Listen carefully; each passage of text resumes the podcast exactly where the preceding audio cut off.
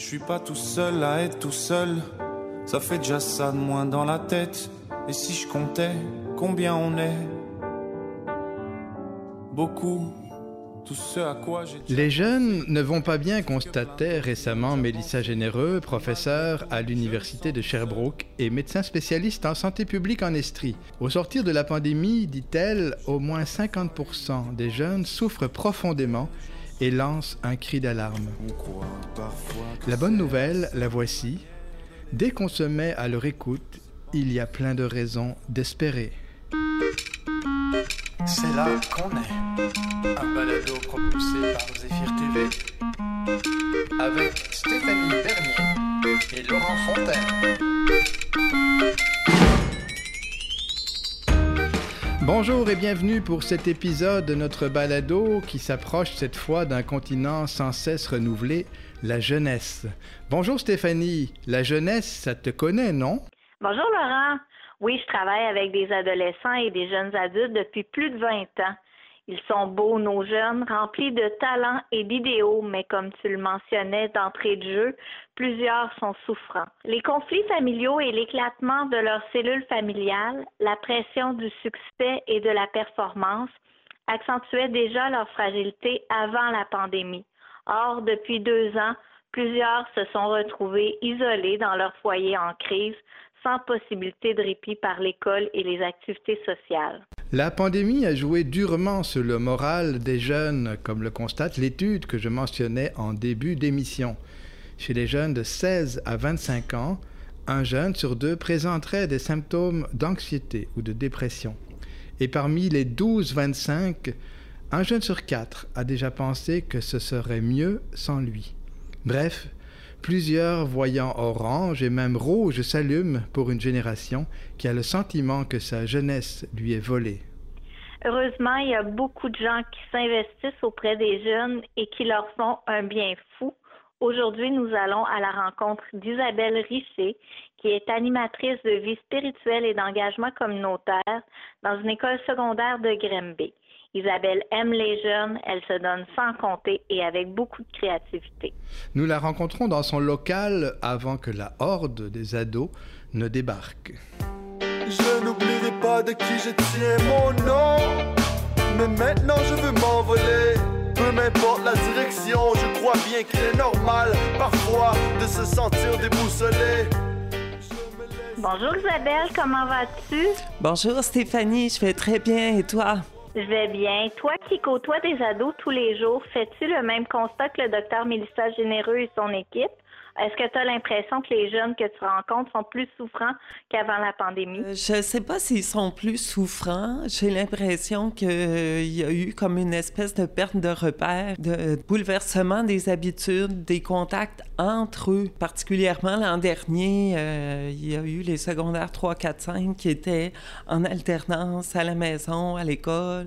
En tout cas, ça a été difficile pour ça. Cette année, ça a été plus simple, malgré ce qu'on nous disait de en lien avec la pandémie, il n'y a pas eu vraiment de fermeture de groupe ici. Fait que pour ça, ça s'est bien passé quand même. Isabelle, peux-tu nous expliquer en quelques mots, avant qu'on aille plus loin dans l'entretien, peux-tu nous expliquer ton rôle d'animatrice de vie spirituelle et à l'engagement communautaire? Qu'est-ce que tu fais de façon générale? Mon rôle, en, en gros, si je peux résumer, c'est d'accompagner le jeune à la découverte de lui-même, donc euh, de son intériorité, du sens de sa vie, pour faire en sorte qu'il s'engage dans euh, sa communauté, dans la société, que par le sens qu'il trouve dans sa vie, que ça l'amène à, à, propager autour de lui les, les, valeurs, puis tout ça, tout ce qui est important pour lui, finalement, dans la société autour.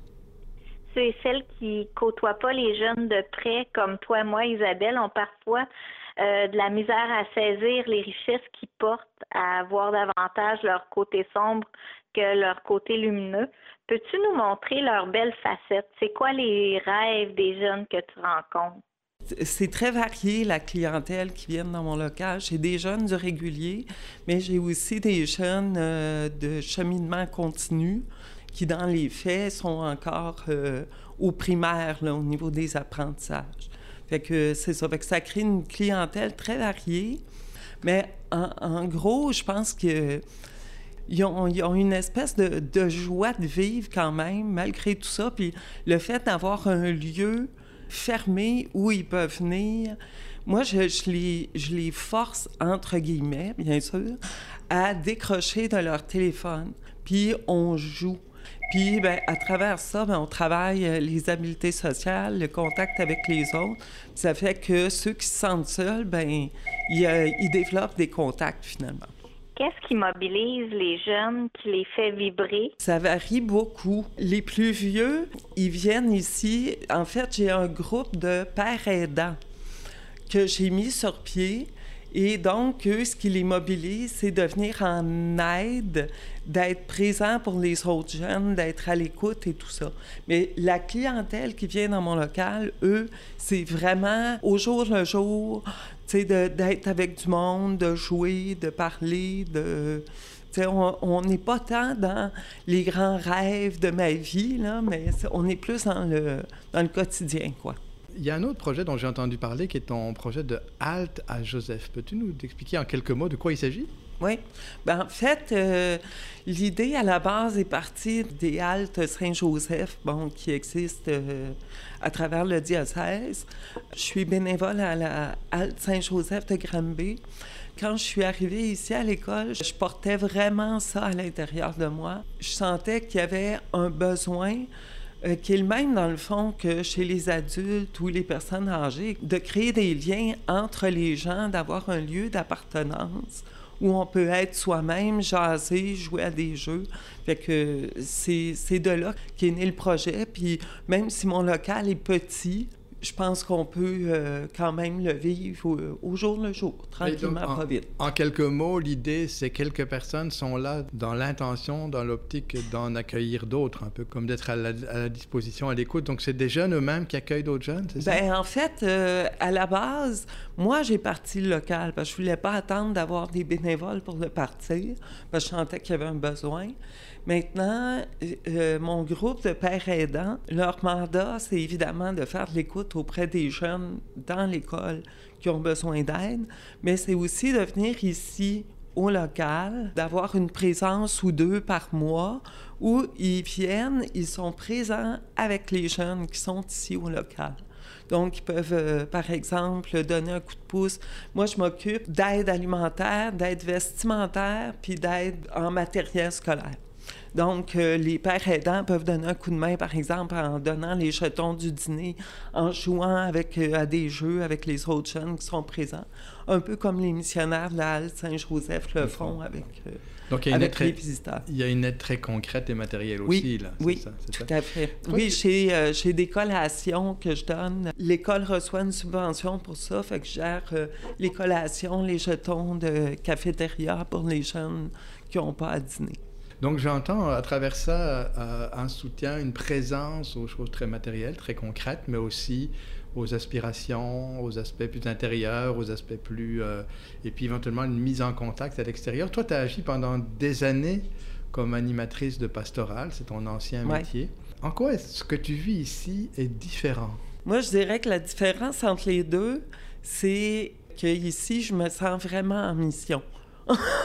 je sens qu'on on est en dehors de l'Église, puis vraiment en mission auprès du jeune. Puis c'est certain que l'école publique est laïque. Donc, j'ai pas je ne peux pas avoir un mandat d'animatrice de pastorale comme telle, mais ça fait rien parce que les valeurs évangéliques, euh, on les vit pareil là, ici. On n'est pas en contact avec la parole de Dieu directement comme on l'est quand on est en pastoral, quand on est en, paroisse. Mais sinon, pour le reste, ben, les, les valeurs d'engagement puis de solidarité se vivent quand même, mais euh, je dirais à plus grande échelle.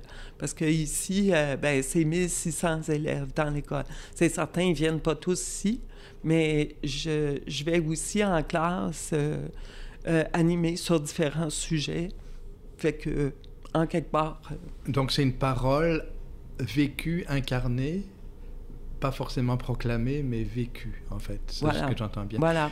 Euh, c'est, euh, c'est pour moi ce qui me motive vraiment là, c'est quand je pense à Matthieu 25, j'étais nu et vous m'avez vêtu, etc. Ben, pour moi, c'est ça, là. C'est ça qui se passe ici. En terminant, peux-tu résumer en deux, trois mots ce qui tient à cœur pour l'accompagnement des jeunes? Bien, ce qui me tient à cœur, c'est particulièrement qu'ils puissent trouver un ancrage dans leur vie.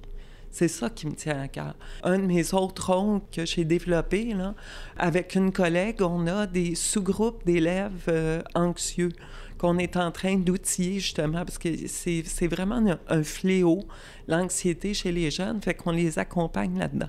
Moi, mon objectif, c'est vraiment qu'ils puissent se découvrir, se connaître, puis être outillés pour faire face à la vie, pour trouver justement un sens à leur vie.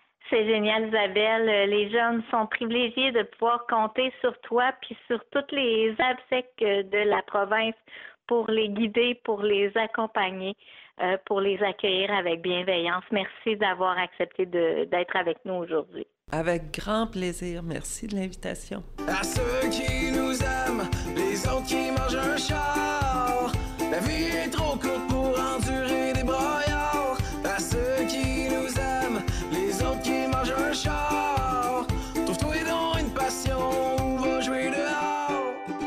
Souvent, quand on parle des nouvelles générations, on dit les jeunes. Mais les jeunes, en fait, ça n'existe pas. Il y a des jeunes, Isabelle, Francis, Manuel, chacun avec sa famille, son histoire, ses aspirations. Être jeune, c'est vouloir vivre intensément cette vie qu'on perçoit devant nous et dont on commence à saisir les clés. L'urgence, c'est de laisser à ces nouvelles générations un espace pour exprimer le trésor qu'elles portent en elles. On a mis ces jeunes au monde, on devrait peut-être les écouter chanter harmonium dans les années 70. Je pense que ça s'applique encore aujourd'hui. On a mis quelqu'un au monde, on devrait peut-être l'écouter. Depuis cinq ans, je rencontre personnellement des jeunes pour approfondir des questions de sens avec eux. Je ressors très confiant de ces rencontres chez plusieurs d'entre eux. J'entends le désir d'une vie pleine de sens. Je ressens le sérieux avec lequel ils envisagent l'avenir, leur volonté de bien faire. Que cherchez-vous? Qui cherchez-vous? Dans les évangiles, nous découvrons comment Jésus est attentif aux jeunes qui s'approchent de lui en quête d'une vie pleine de sens. Il ne leur dit pas allez lire un livre ou suivez un cours, non, venez et voyez. Il leur propose de demeurer avec lui, de prendre le temps de vivre une expérience de rencontre, une relation ou recevoir chacun de l'autre. Prendre le temps avec l'autre pour lui dire tu sais, tu comptes dans ma vie, tu es important. On se retrouve la semaine prochaine. À bientôt.